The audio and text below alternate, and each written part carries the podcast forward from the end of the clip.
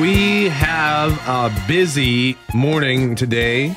After 7 o'clock at 7.07, we have an event announcement.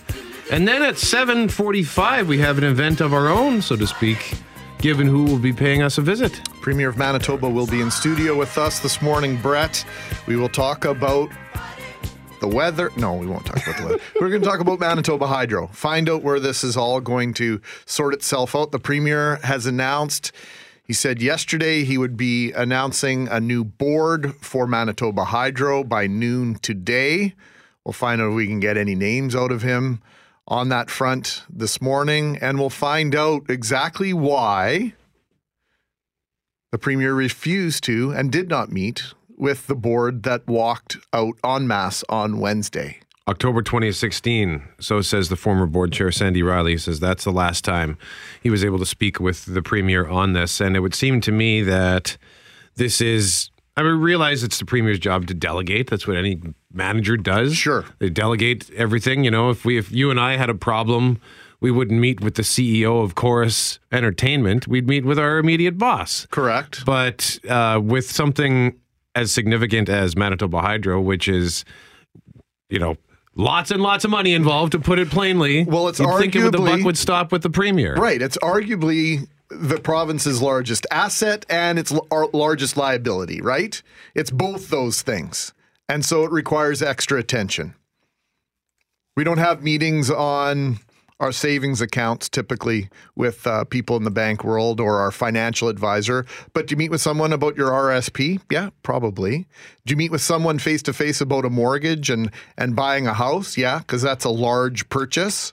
It- depending on the priority is the amount of time you dedicate and whether or not you have email conversation, telephone interaction, or a face to face meeting. And I think the assertion, and I have to agree with this, would be that the government is indicating that it's prepared to exercise oversight on crown corporations in an unprecedented fashion mm-hmm. which would indicate that there should be some face to face discussion about how that's going to proceed. One of the first deci- decisions this government made when it came in was to overrule the MLCC's decision to purchase the old medical arts building and to renovate it and to turn that into their new headquarters. The new government came in and said, Whoa, whoa, whoa, that's not happening. They replaced the board. The board reversed that decision. That building has been subsequently sold, etc. So the government has quite vividly shown us what they're prepared to do in order to have supreme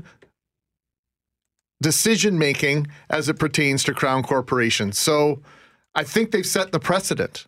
But to not meet with the board of a corporation that generates the revenue it does and is on the verge of being $25 billion in debt in the next half decade, I think you might want to sit down and, and have a face to face on that one. Especially when you look at how much the taxpayers are being asked to pay to pay for this, uh, nearly eight percent increase for the next however many years. It's uh, it's a boondoggle to put it diplomatically. I would say that that's about as nice a way as I can put it on the air and keep our broadcast license. So. Yeah, it's frustrating. So we're going to have a, a chat with the premier. We thank him for his access, and we will have that discussion at 7:45 this morning on 680 CJOB. Also, CFL week continues. Mark's CFL week continues, and after 8:30, we're going to visit with a couple of Winnipeg Blue Bombers. Darvin Adams and Darius Bowman. Yesterday, you shook hands with the quarterback of the Saskatchewan Roughriders. Yes, and that uh, there's evidence on Instagram and on Twitter to that effect. Uh, but as I mentioned to Zach Collaros, uh, you haven't played it down for the Saskatchewan Roughriders yet, so it's okay. That's why your hand didn't melt off. that is correct. That's why we didn't have the Wicked Witch of the West melting sort of action happening here in the studio yesterday. Uh, Hey, her, really- skin, her skin was green. Just made that connection. She must be from Saskatchewan. Jonathan Jennings and Zach Collaros joined us yesterday, and I got feedback from folks yesterday. I'm not even a football fan. I, I, don't really know anything about football. I had to stay in my car to listen to the end of the discussion and the conversation you were having with those two guys. So uh, hopefully you felt the same way about it. Uh, CFL week uh, presented by Marks in full swing here in Winnipeg heading into the weekend. So we'll uh, let you know what events are taking place, how you can participate, and uh, all sorts of fun stuff as it uh, surrounds this unprecedented, this very first Marks CFL week here in Winnipeg. And lots of great conversations with players in Winnipeg for CFL week. We were heard throughout the day yesterday on 680 CJOB. Our voice of the Bombers, Bob Irving, also caught up with four time Grey Cup champ Ricky Ray of the Toronto Argonauts. Here's some of that. Ricky Ray, I know when you came into the league, you were often referred to as Frito Ray. Can I get you to tell that story about what you were doing when the Eskimos called you?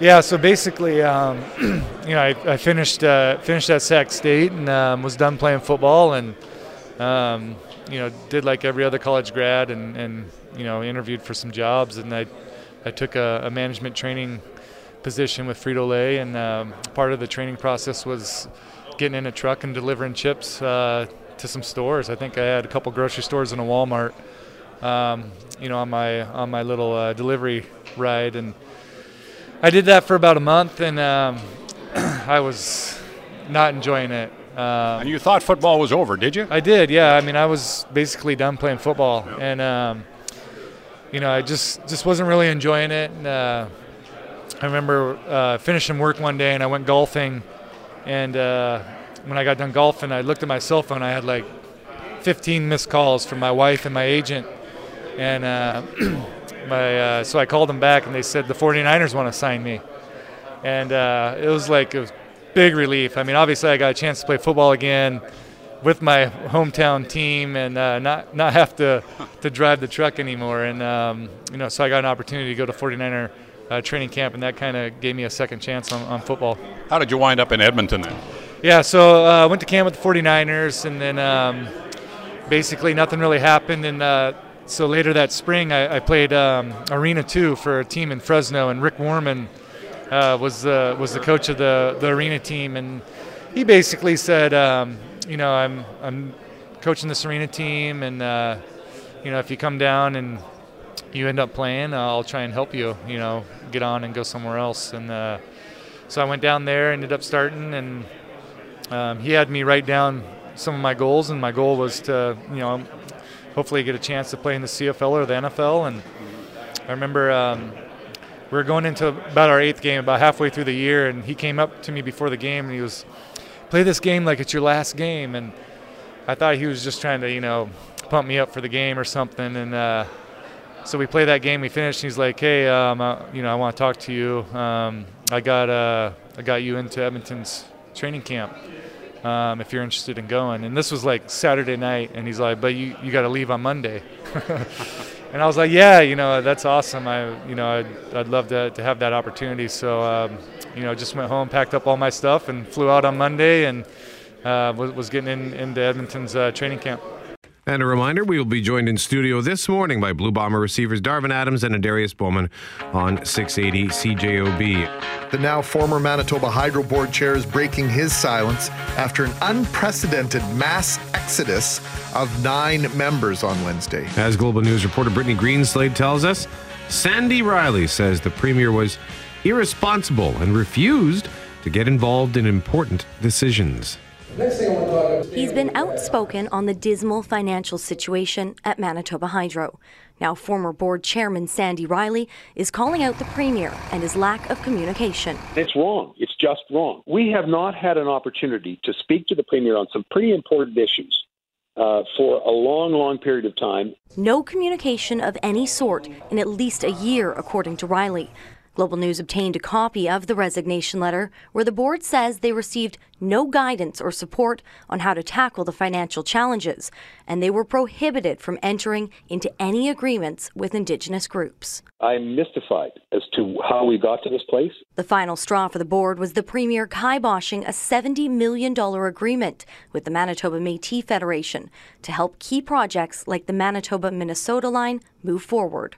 What the proposal um, uh, tries to do is uh, something which is without precedent. It is 30 or 40 times larger than any previous um, cash agreement with the Manitoba Métis Federation for a project. And the Premier says the agreement wouldn't be enforceable going forward. They don't know what the project would be, they don't know where it would be, they don't know the nature of it, and therefore it would be very difficult to believe such an agreement, if reached, was either fair or enforceable. The Premier says a new board will be in place by noon Friday.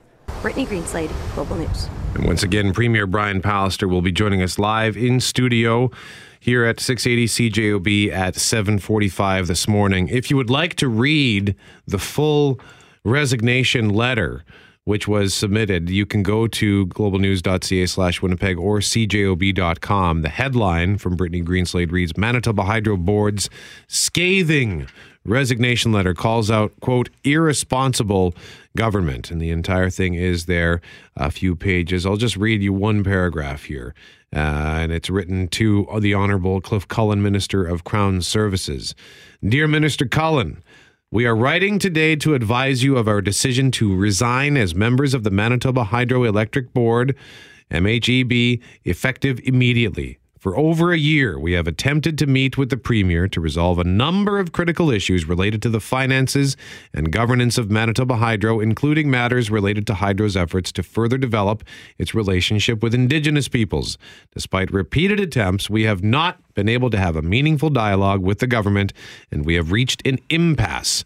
We have been informed the government intends to remove the chair and has therefore lost confidence in the board.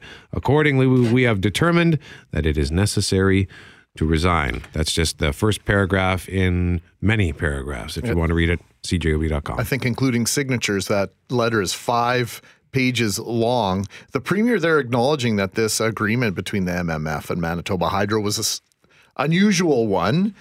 And so when you acknowledge something like that, don't unusual circumstances call for breaking with tradition for pro- with protocol and say, "Hey, maybe we do need to have a meeting on this." Yeah.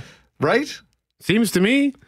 I, I I don't know. I mean, if if I'm a, if I'm a the boss of a major business organization and there's something that makes me raise an eyebrow, I might want to come come in and have at least a chat if I'm the boss and this is above my pay grade and my ability to make this decision, and if I'm going into a conversation and prepared to go into an agreement with something with any amount of trepidation that might leave Manitoba Hydro open to negotiating multiple more agreements exactly like this one or close to it, do I do I not? Is it not my responsibility to ask for consultation from someone who's ultimately on the hook, whether it be shareholders, ratepayers, or taxpayers in this case? And when it comes to Manitoba Hydro, Manitobans are all three.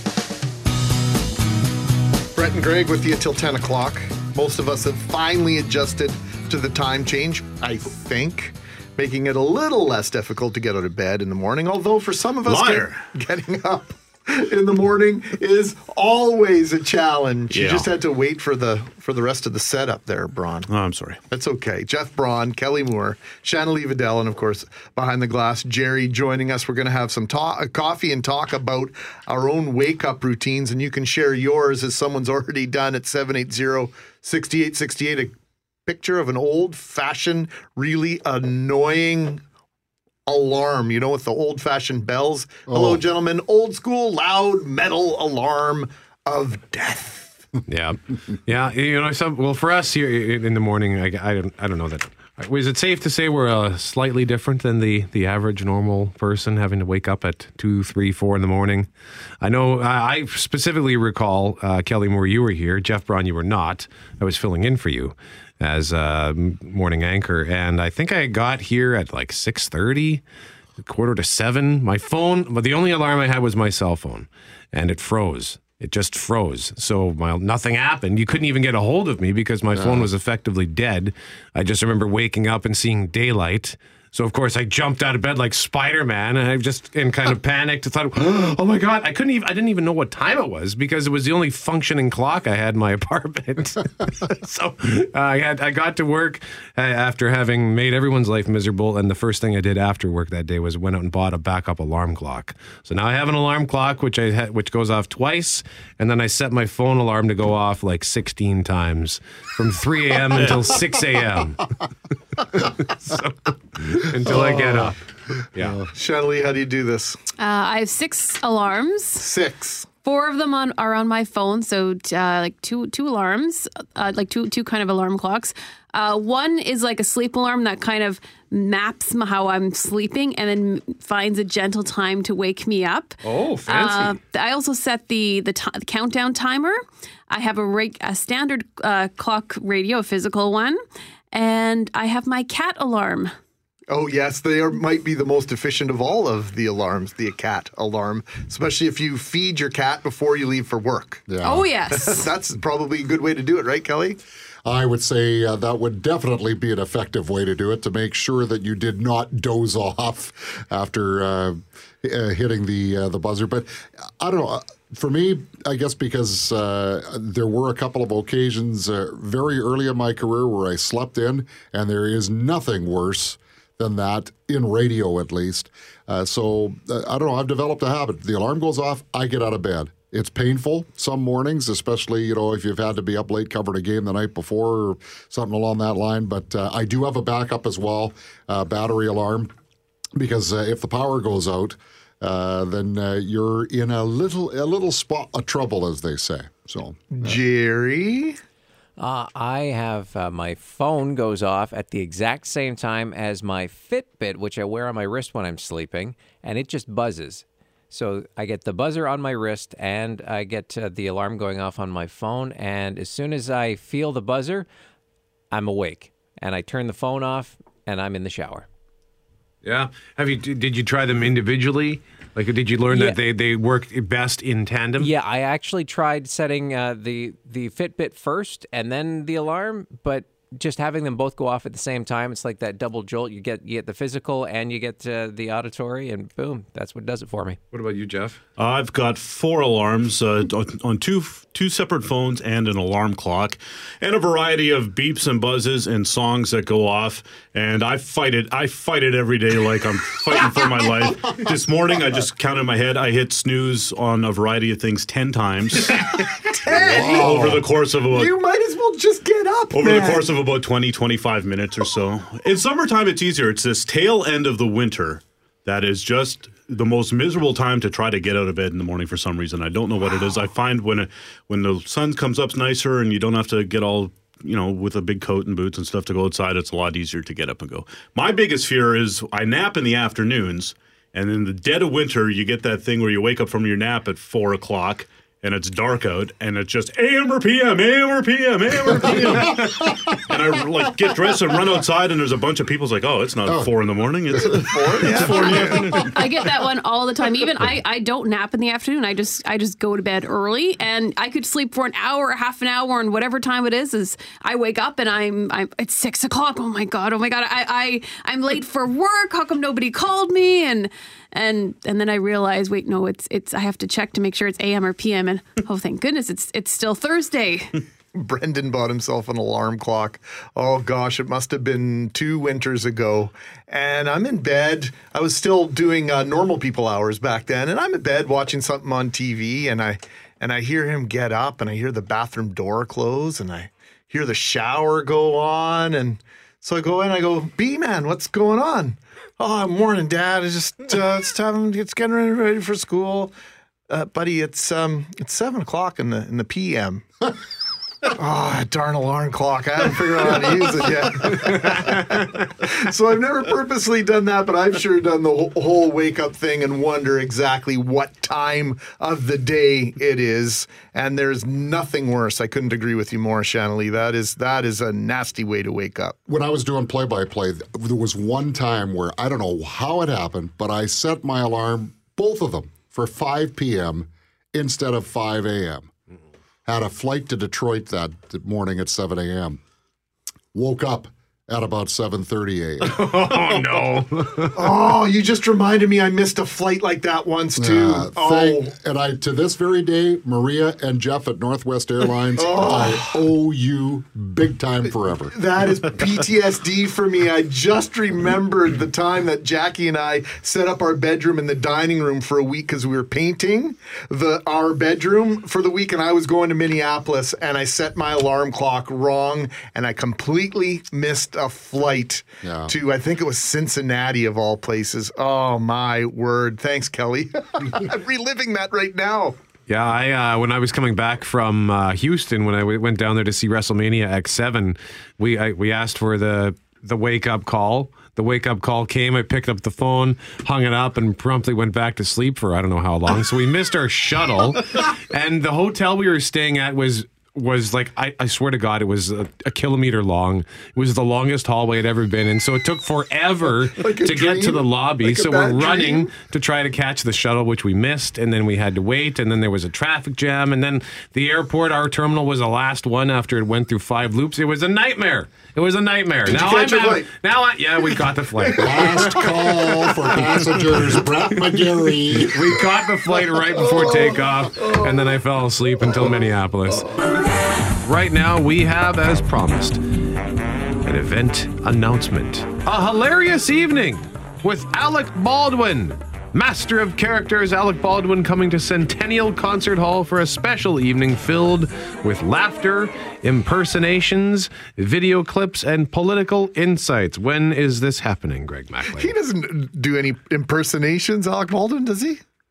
I don't, I There's- know. I, I think there's one that, at least one that comes to mind. This is happening Thursday, November 29th. That's in uh, in this year, 2018. Centennial Concert Hall, doors at 7, show at 8. Tickets go on sale Thursday, March 29th at 10 a.m. Tickets at centennialconcerthall.com in person at the Centennial Concert Hall box office, or you can call them 204 949 3999. Alec Baldwin. And someone said, "He- what, what kind of show is Alec Baldwin going to do? But I mean, the guy's a great storyteller. He's a wonderful performer. He's a tremendous actor. I mean, I just off the top of my head, I can think of countless films that he's been in that I just love. The Hunt for Red October, Oh, Glengarry Glen Ross. He has one of the oh. most, like, I think, probably in terms of just individual scenes. Yes. Because he has that one scene yes. where he comes in and just yells at everyone and then he's gone. It's if you are in sales, have ever been in sales, or thinking about going into sales, you need to watch Glengarry Glen Ross. And there's one scene in particular when they talk about the the Cadillac and the and the steak knives, and I can't even paraphrase it on radio because there are far too many colorful words in the soliloquy presented by uh, Alec Baldwin. But it is one of the great four minutes in cinema, if you ask me. I absolutely love Glengarry Glen Ross and uh, that one scene in particular on a very rainy night. Charles Adler, when I was his technical producer, wanted to play that scene on the air. It took me like 45 minutes to edit. I was going to say, Jerry, you should grab that. Never mind. There's no sense. There's absolutely zero sense. By the way, uh, tickets are $85, including GST, $100, 125, 160. And there's also a VIP ticket, Brett. Uh, it includes a meet and greet with Alec Baldwin, uh, $485. There are service charges, reserved seating, and it's an all ages show. So, Alec Baldwin coming to Winnipeg. That's Kinda pretty cool. cool. Yeah. The province is calling it a Manitoba first. Oh, great. I love those made in Manitoba solutions that nobody's doing anywhere else. Anyway, I digress. Maybe it's a plan with spirited energy. The construction of a roundabout. Uh, that's yeah, that's not really fair. That's so. Yes, whatever. Ah, it still makes me laugh. The construction of a roundabout on a major highway. Pardon? It would go up at the intersection of Highway 2 and Highway 3 near Oak Bluff on the southwest outskirts of the city, where 10,000 cars pass through every single day. As Global News reporter Amber McGuckin explains, if the roundabout works, they'll no longer have to come to a stop. Two stop signs control thousands of cars and semis at the intersection of highways 2 and 3. But the province is moving quickly to replace the intersection near Oak Bluff with a roundabout. Clearly, there is an educational component to this. These are new to to Winnipeg. However, uh, ladies and gentlemen, they've had these around the world for generations. Uh, we have to learn how to use them. We have to learn how to use them safely. Right now, the two highways intersect where speeds drop from 100 kilometers an hour down to zero. The province says the roundabout will keep traffic moving at 10 to 15 kilometers an hour at the dangerous intersection. It takes away those striking high speed uh, in, uh, collisions that can happen, the, the 90 degree angle uh, T bone type of um, uh, collisions. But nearby residents have concerns. The speed and, and just how practical it is to have a roundabout with the amount of commercial traffic that goes through that intersection. And semi drivers aren't big on the proposed change. Lights or stop sign is good, but roundabout is very difficult because people have no knowledge of to go, how to drive on the round. Construction is expected to start this summer and be completed in the fall. Amber McGuckin, Global News. What do you think of this? I didn't mean to sound cynical because I think roundabouts are amazing. They installed one in my neighborhood this three summers ago, two for sure. And I know a lot of my neighbors and a lot of people in our neighborhood were up in arms. Oh, why are they putting that note? Like not a traffic calming circle, a roundabout. An actual roundabout, Okay. and it works amazingly well. It replaced a, a three way stop, okay, which would back up in particular northbound on Gateway on uh, like every day at rush hour for sometimes to the point where you could not make a left hand turn from eastbound Chief Peguis Trail onto northbound Gateway because that lane the single lane was full of people trying to get through the intersection at Sun Valley Drive and Gateway. Wow. And so now with that roundabout, that's never ever an issue. There's a constant flow of traffic. People have gotten much better on the roundabouts. The one thing that they don't do that kind of irks me is they don't signal their intention to leave the roundabout. So it forces you to wait a little bit longer than you would need to to see if are you leaving the roundabout now or are you coming all the way oh. around to leave in the next exit and and uh, departure point. And if people just signal your intention, yeah, I'm going to leave, and then you can kind of gauge it. If you don't signal at all, I got to wait for you and make sure that you're not coming all the way around. Uh, other than that, I think we're more or less catching on to them. Yeah, and I, I did the only time I've used this particular intersection, a couple of times I used it in the the fall actually, was when I was either going to or coming back from Bridges Golf Course out in Starbuck. And going out was no problem because you just hang a right and away you go. But coming back Oh, that two and three intersection Yeah. now? because then you gotta then you have to cross the highway and turn left if you're coming back from it and i would usually be coming back in rush hour so that was a little bit dicey not the, the scariest thing I've ever faced, but I kind of like this idea for my purposes. But we did hear that truck driver saying this is kind of, I don't know if this is going to work for us. So that's interesting. We'll have to see how it plays out. Well, and the other part of that uh, equation is it's not a 90 degree intersection, if I'm remembering correctly. It's angled right when you come off a two where it meets three. You're you're not perpendicular Correct. to three, right? You're already on an angle. You're at a disadvantage, and you've you've got blind spots that are affecting your judgment as to whether or not it's safe to make that left turn. So I, I I think this has a chance of working. And we are joined live in studio by the Premier of Manitoba, Brian Pallister. Mr. Pallister, good morning to you, sir. Good morning to you, man. So thank you, first of all, for being here. I mean, it's a busy week. So we just want to cut right to the chase. The entire board of Manitoba Hydro resigned this week. Unprecedented situation for this province. We've never seen anything like it. But beyond the resignations is this layer of questions about your leadership. Chairperson of the board, Sanford Riley, has said you have not met with him since the fall of 2016. Now, instead of a private meeting, we have this very public war of words and an assertion that you refused to meet with the board, according to Sandy Riley. This proposal between Hydro and the Manitoba Métis Federation was not a copy and paste of other agreements with other Indigenous groups. So why not meet with this board, comprised of respected individuals, a board handpicked by you, to determine its acceptability? Great questions, and they need an answer. And here is why I'm here this morning. First of all, there's a Public Utilities Board process underway. Uh, Hydro has applied for the largest rate increases in its, well, the history of Hydro, as you know, and that's a major concern to all of us. Uh, and of course, me meeting with Hydro in the middle of that process would call into question the independence of that decision making process, and that is not on.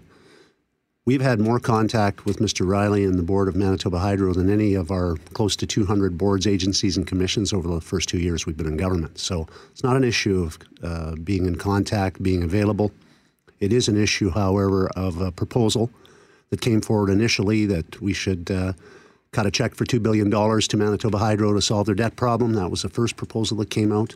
And secondly, then this one you've been reporting on about uh, paying uh, the Manitoba Métis Federation not to complain um, on the Manitoba Minnesota transmission line, and then potentially not to complain on other projects going forward, which is uh, $70 million, close to $70 million proposal.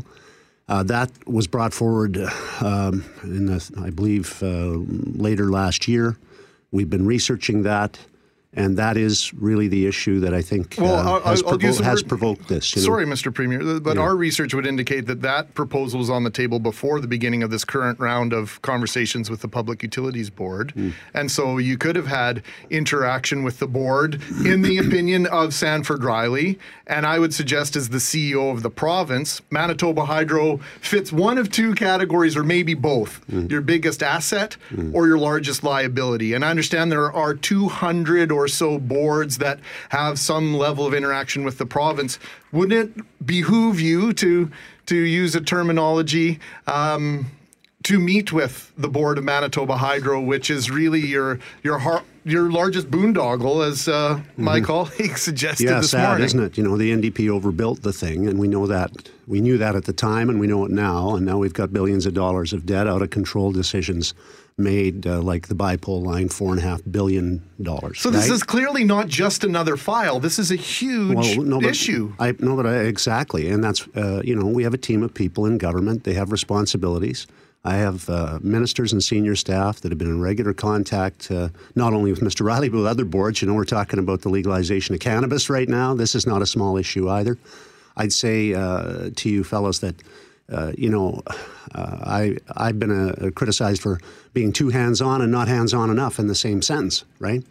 I have a team of people. I have a minister who uh, is responsible for this file and who has done a really good job of making sure that we're uh, addressing the issues that matter. And I will say this this proposal that came forward is without precedent, okay? The largest compensation ever paid to Manitoba Métis Federation on a hydro project in the past was 2 million for the Wuskwatim Dam. Now we're getting a proposal thrown to us for 70 million that tries to ostensibly tell us that this will be easier going forward uh, because the Métis Federation is going to be paid not to complain. Now, this So, is so you would call it out of, it's out- right. It's out of the Not ordinary. to, paid not to complain. So that's why it required research to find out. Well, where did this proposal come from? How does it stack up against what other utilities are doing? Mr. Does this make sense? Will this save us money? And what would be the Uh, impact? sorry, this Mr. is a Premier, big deal. with this is a big deal Mr. because Premier. what effect does this have on the outlet construction on the north end of Lake Manitoba?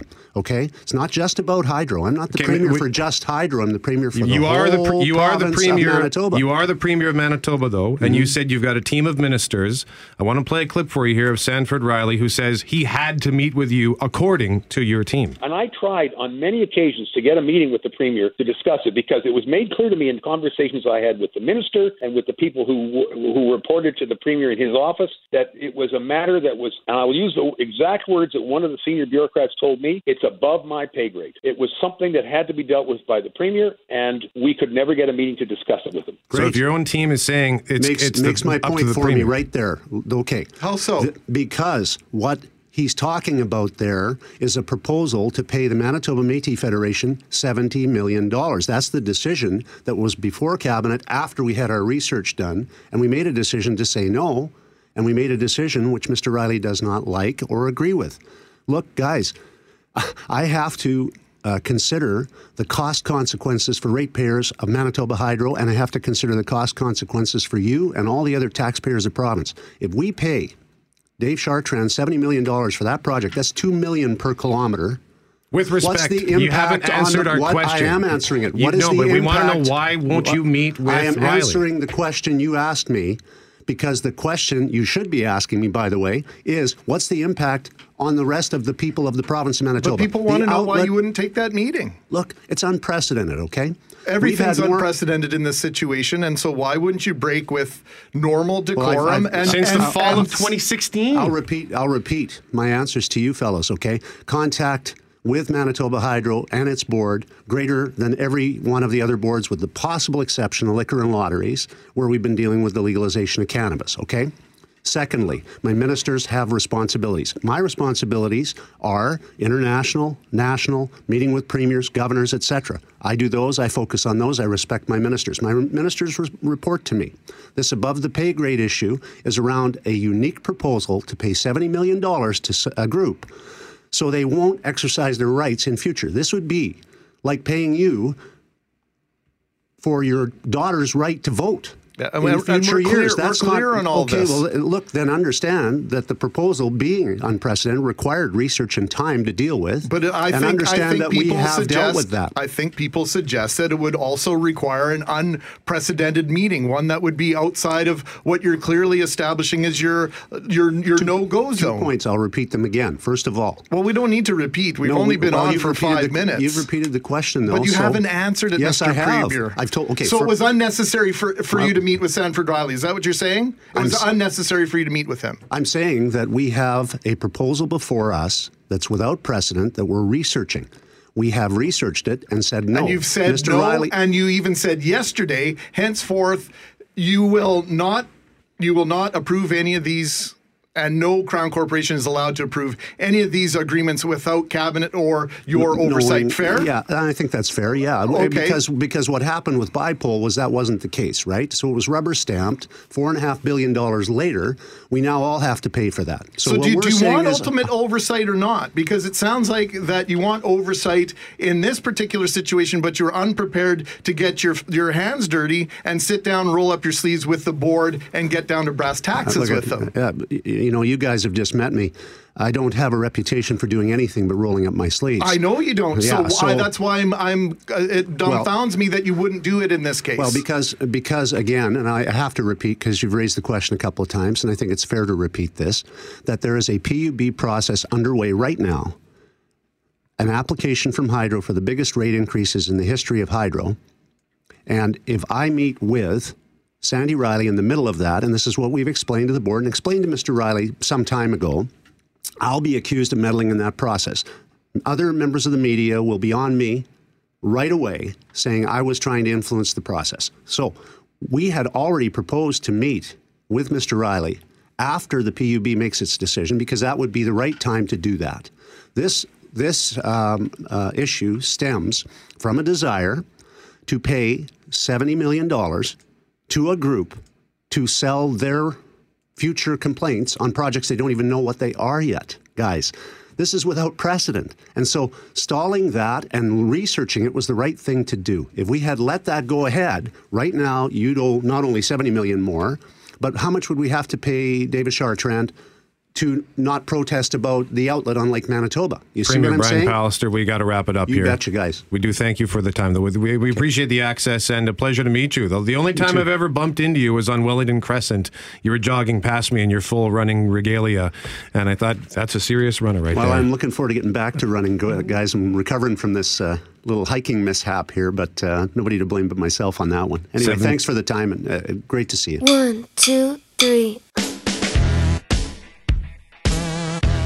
It's time now for Three Things with Shanley Vidal, our content producer, and it's three things to look forward to this weekend. Hey, Shanley. Good morning, Brett. Good morning, Greg. I know Good this morning, first one, Shanley. you're stoked. You've gotten written on the whiteboard out in the newsroom. You like gardening.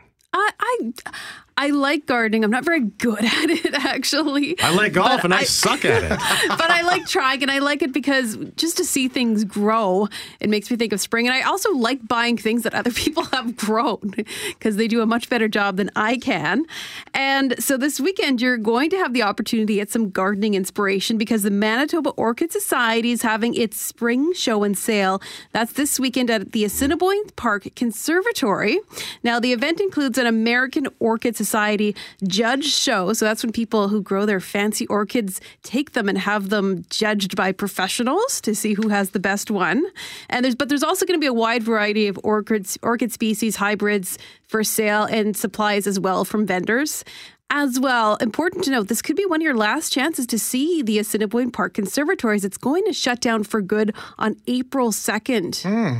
Because Oh, uh, we are going to, down the road, we are going to get those diversity gardens. That's right. I, I'm surprised that they're closing them before the new gardens open. I figured they would have been moving all those those plants over the new diversity garden. So this uh, kind of took me by surprise when I learned of yeah, this. so it is one of your last chances to see to see the conservatory. April second is when it closes, and if you do want to go to the orchid show and sale, admission will cost you seven bucks. Children under fourteen are free, and it takes place nine a.m. to four four thirty p.m. today until Sunday. Good luck getting anyone under 14 to come along willingly to the orchid show. Just saying, I- sounds like a great time. However, I do like orchids. It will cost you if you're a parent. It'll cost you a ton of money to bribe your kids to come with you. That'll make up for that. So the event being free Exactly. will make up for that. I actually have a funny story about an orchid. My True boy, economics. my boyfriend bought this uh, really nice orchid. I don't know if he bought it from Superstore or something, and it was so beautiful. And he's like, "Look, I, I bought an orchid. Look how nice it is." And I'm like, "You do realize that's fake? You do realize that's a fake plant? You know it's real? No, that that no that that's fake, Daywin. That's fake." Yeah. Beautiful. I, I big Still plants beautiful. all Doesn't around die. my house. Fake they never plants. die. What's happening tomorrow? Tomorrow night, lights around the world are going to be going dim, so it's not a power outage. Thank goodness for that. But uh, it's we're gonna instead people are gonna be choosing to switch off electricity in solidarity of Earth Hour. Right. So going dark is a symbolic way to make a statement about climate change. The World Wildlife Federation and other organizations are the ones behind this movement. It's gonna take place from 8:30 p.m. to 9:30 p.m. local time, wherever you are. And you can celebrate Earth Hour in any way you like. So on the Earth Hour website, it suggested you could keep it simple, maybe hosting a candlelit dinner, going stargazing, or just switching off your lights and chilling out for an hour. If you want to do something bigger, you could screen a movie or host an Earth Hour party. I know there is one local restaurant who's actually going to be having a candlelit dinner for Earth Hour. You can have a candlelit dinner while you're drinking milk out of a glass bottle as the milkman makes his return, right? That is People, correct. the, the glass bottle of milk is coming back now that people are freaking out about plastic bottles. Particularly in Great Britain. Uh, that warmed my heart when I saw that article online yesterday. Bring back the milkman, baby. And people do say it does actually taste better in the glass bottle. I couldn't agree more, Shanley Vidal. Uh, huge week here in Winnipeg. Mark CFL week, full swing until Sunday. I know Brett and I are going to be down at RBC Convention Center from 5 until 8 this evening. Uh, why don't you tell folks what's on tap down there? So many, so many uh, activities. Of course, we have Fan Fest happening at the RBC Convention Center. There's going to be autograph sessions, live performances, mascots. That's that's gonna that's gonna be a big highlight. I saw that and I was so excited.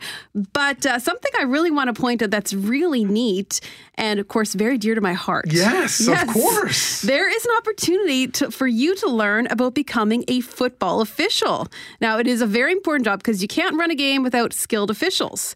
And the Canadian Football League, in conjunction with the Manitoba Football Officials Association, are hosting a free level one official certification clinic. That's tomorrow at 1 p.m. It's going to be four hours long, but you're going to learn the general concepts of officiating as well as the basics of the sideline position. That's pretty cool. It's it's super cool. And if you want to see more information or the full list for FanFest and CFL Week, you just go to markscflweek.ca. And of course, uh, we're st- we're in the CFL Week the- theme today. I think Full fledged, full, fledged, on. full on. We're going to be having a couple of bombers in studio after eight thirty. Darvin Adams and Adarius Bowman will join Brett and myself for a half hour of uh, conversation. Uh, we haven't decided if we're going to give them a Canadian geography quiz yet. Something Jonathan Jennings said in our conversation yesterday. Oh, we absolutely should. Where he said, I don't think I can name all the provinces of Canada. So, Darvin Adams and Adarius Bowman, if you're listening right now, you might want to crack open a geography book. I, I like that, and you know you can actually meet uh, a, D- a D- Darius Bowman because he's going to be signing autographs at FanFest tonight. That's Right on. Okay, well, we'll have that chat after 8.30. We have Shanna Lee Vidal in every day after the 8 o'clock news for three things. Thank you very much, Shanna Lee. Mark CFL week is in full effect. It's on now until Sunday. On Tuesday, we had the Grey Cup and CFL Commissioner Randy Ambrosie in studio. Yesterday, we had quarterback Zach Collaros of. Uh, the team to the west and uh, Jonathan. can't even say it. Jonathan Jennings of the BC Lions. is like uh, I'm like Fonzie was sorry. Do you remember when Fonzie tried to say he was sorry about something? Couldn't Mm. say, sorry. Today we're joined in studio by a couple of players from the hometown Winnipeg Blue Bombers. They're going to be a double threat on the receiving core. Darvin Adams and Adarius Bowman, who makes his uh, return to Winnipeg after seven seasons. Adarius, seven seasons. Great Glad to have you back. Oh, so glad to be back. You know, uh, and and Darvin, great to see that you're healthy and that uh, you're all primed and ready for 2018. No lingering effects from your uh, season-ending uh, injury last year. No, I'm good. You know, 100% ready to play. Well, great to see you, fellas. Thanks for taking some time. We know it's been a crazy few days for you. Just talk about, if you don't mind, starting with uh, you, Darius, this whole feeling of coming back to Winnipeg. Because when I mentioned it to you five minutes ago, it was it was a genuine expression on your face. Oh, it's so good to be Yes, back. yeah. It- it- that, that seems to be your overall feeling I about it. 100% agree with that. Uh, definitely not a bad feeling, so that's a great thing. Even making a decision, man. Uh, familiar faces, familiar places. Uh, I'm one of those guys. Uh, you get a better performance out of me when I'm in my so-called comfort zone, and uh, Winnipeg's definitely started that off for me as a pro. And uh, like I say, it's weird to to be back. Like I was telling you earlier, I was at the groundbreaking.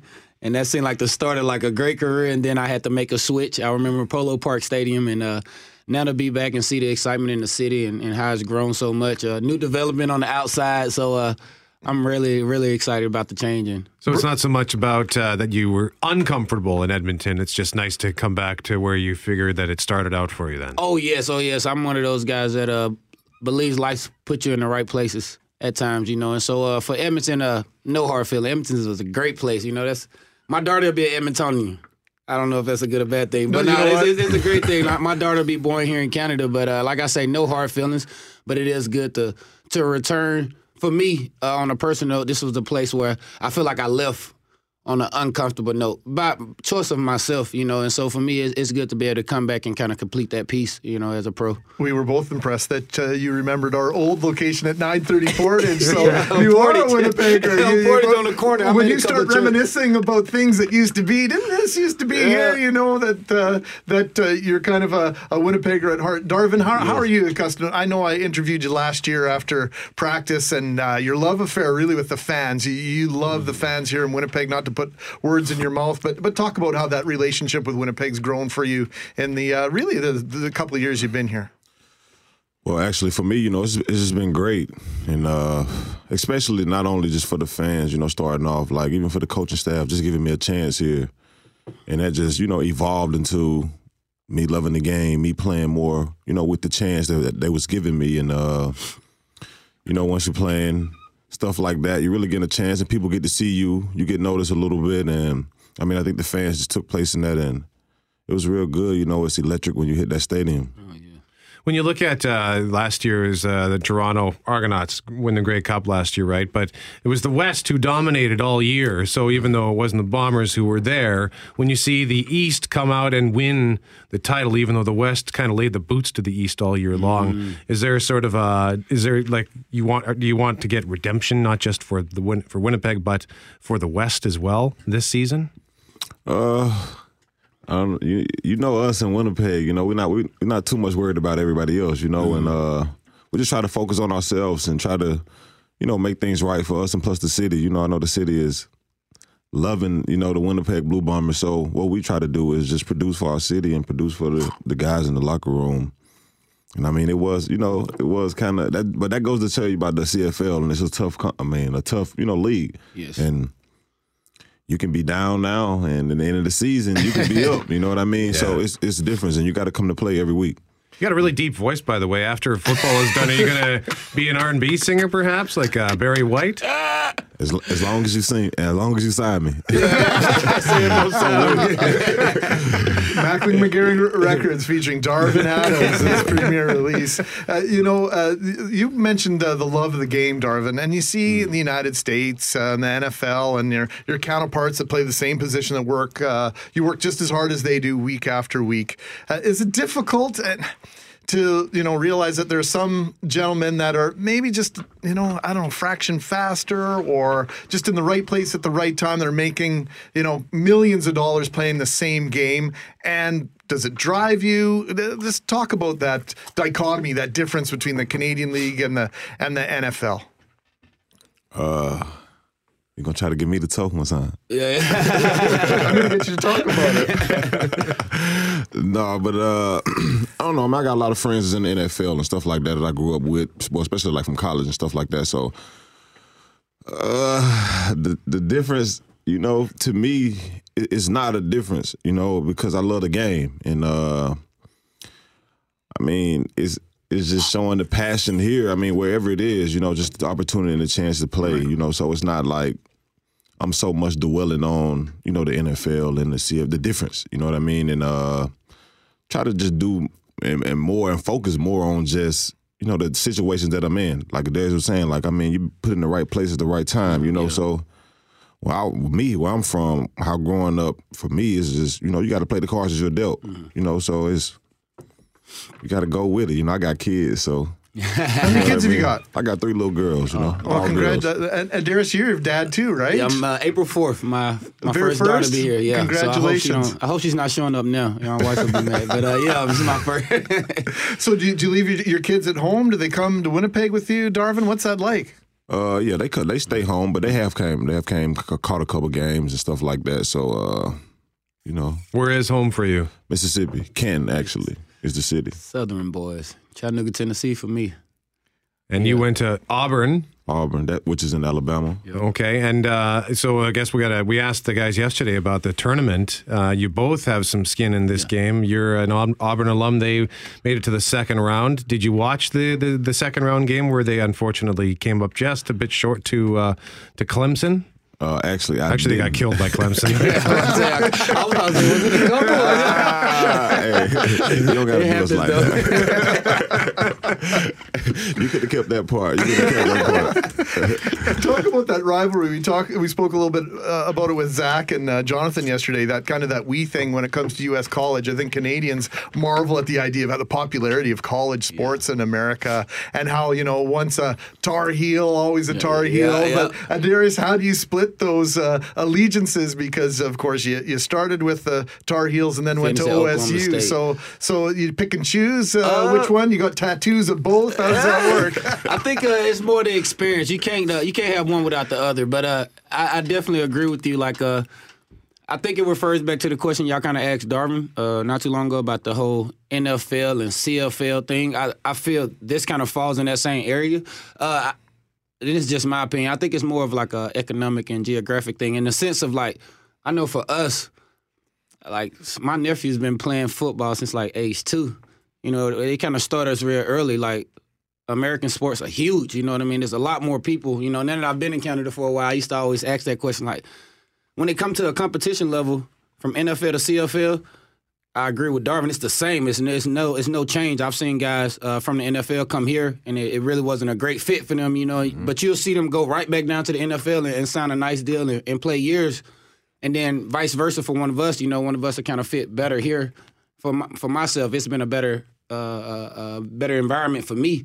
But I think the biggest thing is just like I say, it's, it's so many more people in the U.S. You know, and so. But I know for me coming in in 08, I've seen the CFL change. You know, I've seen contracts change. You know, we've seen better things happen with the league, new stadiums, uh, Adidas contracts. You know, so so for me, uh, will it ever get to the NFL scale? I can't say unless we cut that border off and let some of those people. It's like a lot more people in the U.S. You know, so uh, I think that's the biggest thing. But the competition is the same. But uh, uh, those U.S. Uh, college rivals, uh, it's almost embedded in you. Like me, being from Chattanooga, Tennessee. Uh, my family was very disappointed when I went to Carolina. Oh, like I one bet. of my aunties was crying because everybody figured I would go to Tennessee. Well, I because saw I'm from Tennessee. And I, so, you know they have a Declaration Day, and I saw a, a A clip. guy walked out. His Uh, mom that walked his off mom on- he went to. Florida. I, I couldn't believe What it. happened? A guy was at a, a signing day, Mm-hmm. and uh, so he had his three choices. I think it was like Tennessee, Alabama, or Florida. His mom had like an Alabama sweatshirt on, Mm-hmm. and he ended up. He's on national TV. He chose Florida The mom got up from the table and walked out. and there were hundreds of people in the school gym. But no, that's why I was saying it's like almost embedded in us. Like you, you're born into it, you know. And, and I remember when I chose North Carolina, it was for personal reasons. You know, I, I'm a fan of Michael Jordan. So as a kid, you, you start getting to college and getting scholarships. You're like, oh my goodness. I'm- Someone from Chapel Hills Yeah, I'm calling? going, I'm going there. You know, but uh, like I say, my aunties, my city, my high school coaches, they all grew up with. Actually, for us, it's Tennessee or Georgia. That's how our state kind of go. Being from Chattanooga, we're right on, the, around line. border, right? So the fact that uh, I didn't go to neither.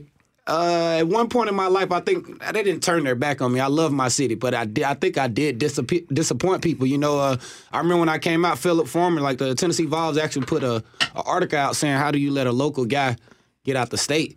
But it, I, I didn't really give them an option. It was like I just straight made my choice. But people was mad about that. Persona non grata Yeah, in yeah, Chattanooga, yeah. Tennessee. Yeah, we yeah, got Darius. Bowman, Darvin Adams of your Winnipeg Blue Bombers in studio with us. We're having a really good time. And Darius says uh, the, we- the weather forecast is just just windy. Just windy. He's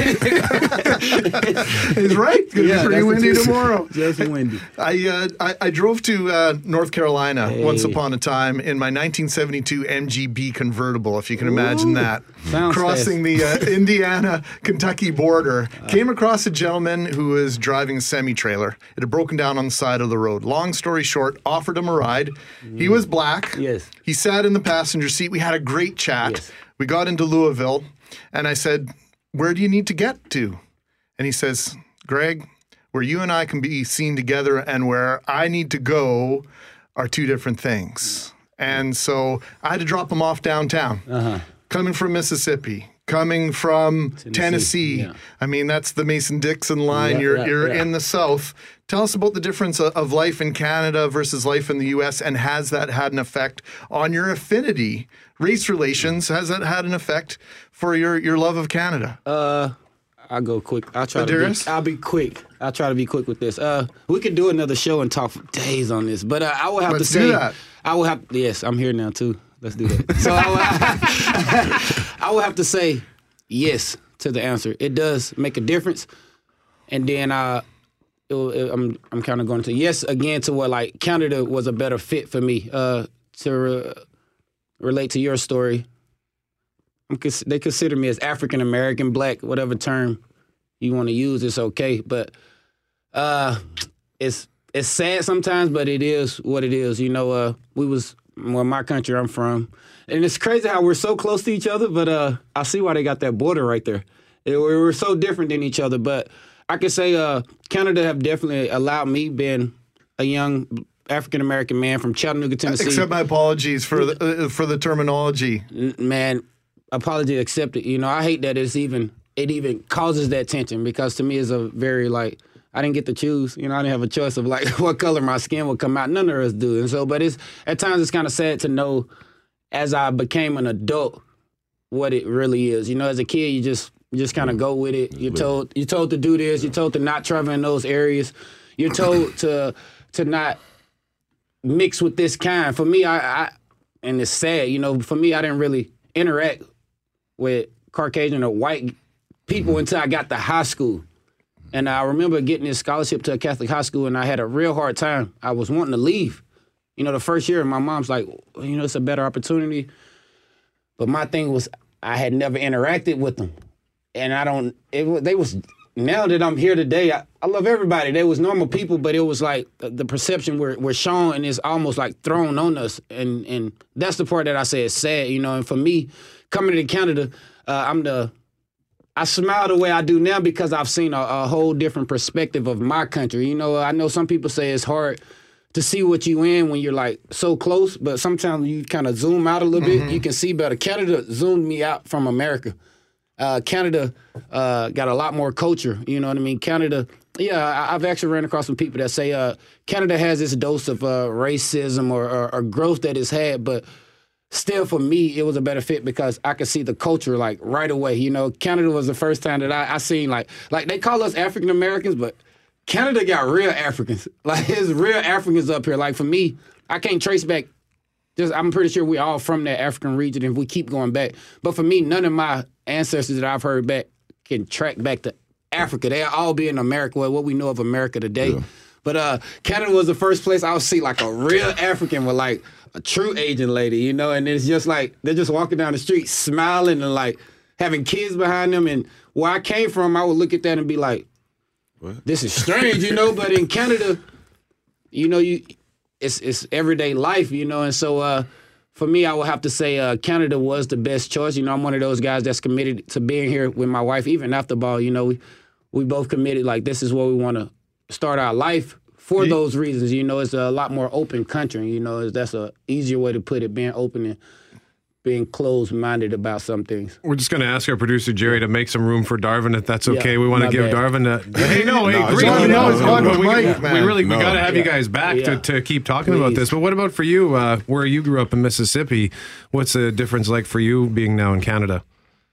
Uh, I'm sort of like you know, like theirs. I mean, uh, me from Mississippi, you know, right in Mississippi. Everybody think, like, even when I went to college, everybody was like, "Yo, even though we in Alabama, you know, uh, how is it in Mississippi? Like, what is it like? Like, you know, everybody was thinking like, you know, it's so racist and it's so this and that. But I would say like the only thing is just me. It was just the different parts of where I was, you know, where I was at in Mississippi. So like him, I mean, uh, even like all throughout middle school, things like that of that nature, all the way up until I got in like ninth grade, where I moved to Atlanta. That was the like my school was all black. Mm-hmm. Like I had, it was not one white person. I mean, at my school until I went to Georgia, and it was kind of different for me because I went from an all black school to an all white school. And so sort of like sort of like they're saying. At first, it was kind of a, of a shock because I was, you know, I wasn't I wasn't used to it because it was just different, you know. And but I say that now because I mean, as far as that's why I love football because, you know, uh, that I mean, it, it was it's no color. I'm like, oh, yeah. you know, I'm out here for you. You out here for me, you know. And so it was just a different thing. And then, uh, oh, you said time Well, no, no, 30 just, uh, 30 seconds. Yeah, yeah. Oh, okay. And uh, you know, I don't. I mean, I, just like here in Canada, I mean, everybody's here is it's cool. I mean, I like it. I love it here. I mean, especially in Winnipeg. I mean, referring back to your story, like you were saying, you saw a guy, you picked him up on the side of the road, this and that, you know, helping him, this and that. Here is like that. You can go and be like, you can really almost run somebody off the road. They be like, hey, it's okay. You don't have a good day. You know what I mean? Sorry about that. Yeah, you know what I mean? Pardon So- me. Yeah, yeah. Darvin Adams and Adarius Bowman. You'll be able to meet Adarius Bowman tonight at FanFest RBC Convention Center. Player autograph session, 5 o'clock. Thanks for coming to see us, guys. Oh, Great man, pleasure to meet you the two of you. Please let's continue this show. Y'all, Yeah. yeah. y'all got us. Well, Y'all I'm we we're gotta gonna go take this you up way. on that. Let's go down that road. yes, yes. The government's plan to legalize marijuana by this summer remains on track. After a tense day of uncertainty over whether the Liberals could garner enough support from independent senators to defeat a conservative effort to kill the bill, Bill C 45 passed second reading last night. It's now headed to committee where it is expected to face scathing reviews by conservative senators. Since it's not uncommon for some of us to head down south from time to time, you might be wondering what should Canadians who smoke pot be aware of when crossing the U.S. border? We are joined live now on 680 CJOB by Cassandra Fultz from the Doherty Fultz Immigration. And uh, she's going to tell us what we need to be mindful of. Good morning, Cassandra. Good morning. Thank you for taking some time with us. Um, thanks this is well. Listen, um, this is not anything I've ever partaken in. The consumption of Certainly marijuana. no, no. and I will uh, Bible or Mother's Grave, which whichever people prefer. I will uh, stand and deliver on that. Uh, but that doesn't mean I haven't been around people who have done it. And I have been on concert tours, on buses. Uh, I can remember back in 1987 going to see U2 in the Twin Cities, and the sheriffs and the Border Patrol get on and they ask and they tell us that they're going to play a little game about how friendly we are with marijuana and assorted drugs. And I can only imagine that game is going to get more interesting as we head head into July and August, henceforth uh, from this summer. No, you're you're completely right about that. Um, what I would what I would want to point out is that uh, even though the game is sort of changing here north of the border, south of the border, it's still illegal. And uh, and even though certain states have made medical marijuana legal, federally in the United States, marijuana use and possession are still illegal. Okay, they're still federal crimes. So this is a, a huge issue to be aware of when you're crossing into the U.S. So, if, for example, I smoke, I smoke weed, and I've got some joints in my glove box, and I know this going down to the United States that I can't have that. But let's say that I there's like some leavings or what have you, just some some some you know like a, like a cigarette. Often, if you have a cigarette, there'd be Right. tobacco kind of scattered throughout uh, your car, uh, just little pieces of tobacco. So, what if you've got little pieces of marijuana in your car, even though you don't have any enough to smoke? If you have it on your car in your car, is that enough to get you in trouble?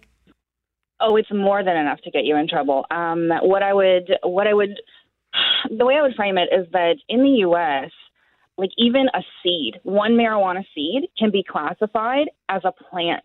Okay, so the laws are completely, completely different, and it's completely criminalized. Like in, you know, this could be, you could even be charged with a felony for having done this. You could be charged with trafficking for having crossed the border with an illicit substance. It's a horrible, horrible idea. So anyone, like if you're riding to the U.S. border, please check, you know, check the vehicle you're riding in. Make sure that none of your friends have anything on you. Don't have anything on your person that's illegal in the United States. It is a horrible, horrible idea, and it can go terribly wrong for you. Border Services likes to play games with other questions as well. They like to to ask you where where you're from and where you're going and why you're Mhm. going uh, to that particular destination. All reasonable questions at the border, but then they'll throw the odd one at you, like, "When's the last time you were before a judge?" hmm And that's a totally reasonable question because what they're trying to ascertain is is this person criminally inadmissible to the United States? We do the same thing here in Canada. Uh, Canada Border Services Agency grills people in exactly the same manner to determine are you criminally inadmissible to Canada.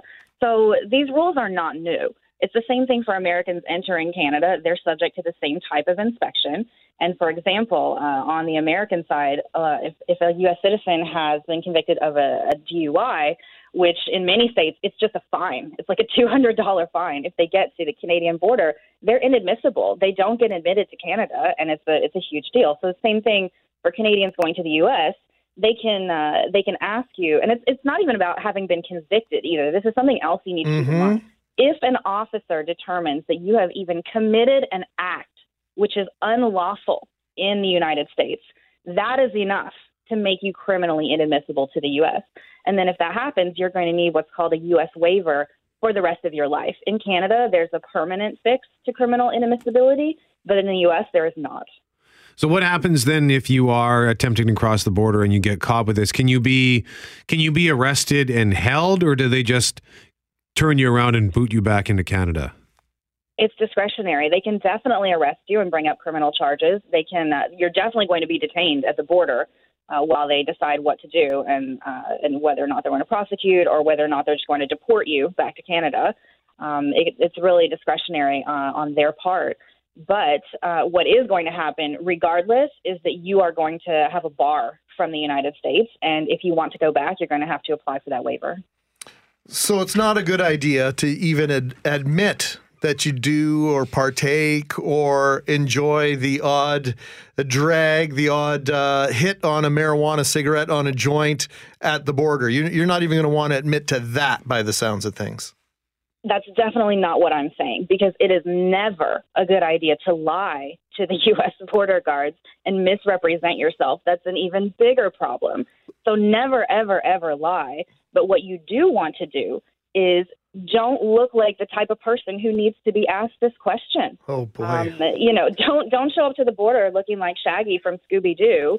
Um, when you when you get to the border, like make sure your car is clean. Make sure there's no marijuana magazines on the passenger seat. Like, don't look like you have uh, bits of weed in your, you know, in your the creases of your clothes. Like, be respectful. Yes or no, sir. Answer questions directly. Don't look like they even need to ask you this question. Uh, there aren't any stats on how many times this question has been asked to people, but you know, it's it's one of the chief concerns at the U.S. border. But uh, you just you don't want to look like it even needs to be an issue with you. So what you're saying is, so what you're saying is, then I shouldn't have a, a package of zigzag rolling papers on my No. dashboard or a marijuana leaf sticker on my back, uh, on my rear That's windshield. exactly right. I am 100% advocating do not put that crap in your car. so Cassandra, before we let you go here, uh, for those of us that, uh, that that don't partake in these sorts of things, any other Mhm. uh, bits of uh, of wisdom that you could share with us in terms of getting through the border a little bit quickly? I know uh, I always try and make sure we have all our passports out and Mhm. open to the picture page. I always make sure that I take my sunglasses off before I get anywhere near the border agent booth. Any other tips that that you could give us for a smooth interaction with the folks at Border Services USA style? Well, those are all good ideas. I do just the same as you. So um, I would just make sure that you always keep in mind that no one who is not a U.S. citizen has the right to enter the United States. It is a privilege. And when you pull up to the border, you should keep this in mind when answering the questions. If the questions seem silly or if they don't seem to pertain to you, just be respectful, answer them directly, and don't get upset. Don't say, Why are you asking me this? It's none of your business. Actually, it is their business because if someone crosses the border and causes a problem, everyone's going to complain about that. They're going to say, Why didn't you do your job? Why did you let this guy in? Why didn't you grill him hard enough? So just keep in mind that the U.S. border, like CBP, they have a huge, huge responsibility on their shoulders. And just remember to, you know, be nice. Cassandra, we actually got a good question here from one of our listeners uh, texting us at 204 780 6868. What about people who have medicinal, their medicinal license? Uh, does that ha- have any effect on, like, are you allowed to cross the border with that? No, no, not at this time because it's still a federal law. Okay. I know it is under review with this big change coming in Canada. There, you know, we can't proceed this way forever, but for now, this is the way it is. It's the way it's been for quite some time, and nothing has changed. That's what people need to keep in mind that crossing the border, nothing has changed. You weren't allowed to, to cross the border with marijuana yesterday, and you're not today.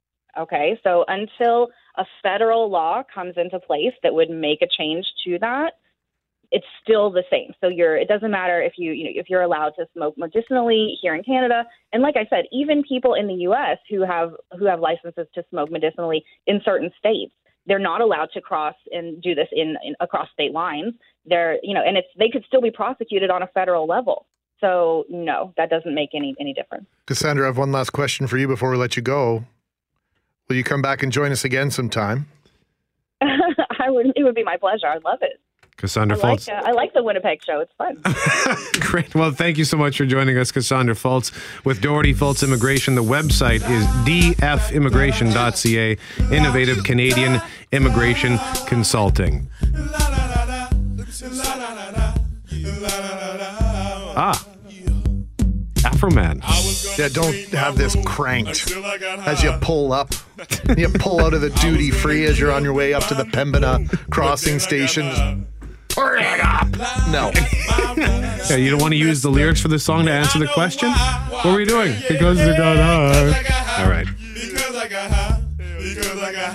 That's all the time we have. I'm Brett McGarry. He's Greg Mackling. Thanks to Behind the Glass Jerry and Shannon Vidal. And thank you for listening to CJOB.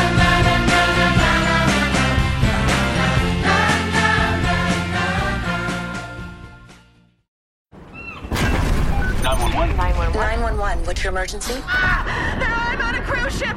Ah, there was an explosion. Oh my god, the ship is sinking. I can't get out. There's water everywhere. We're going down. I've got a lock on your location. Stay with me. Hurry, Hello? Are you there? Help is on the way. Angela Bassett and Peter Krause return in an all-new season of 911 on a new night. Thursday, March 14th on Global. Stream on Stack TV.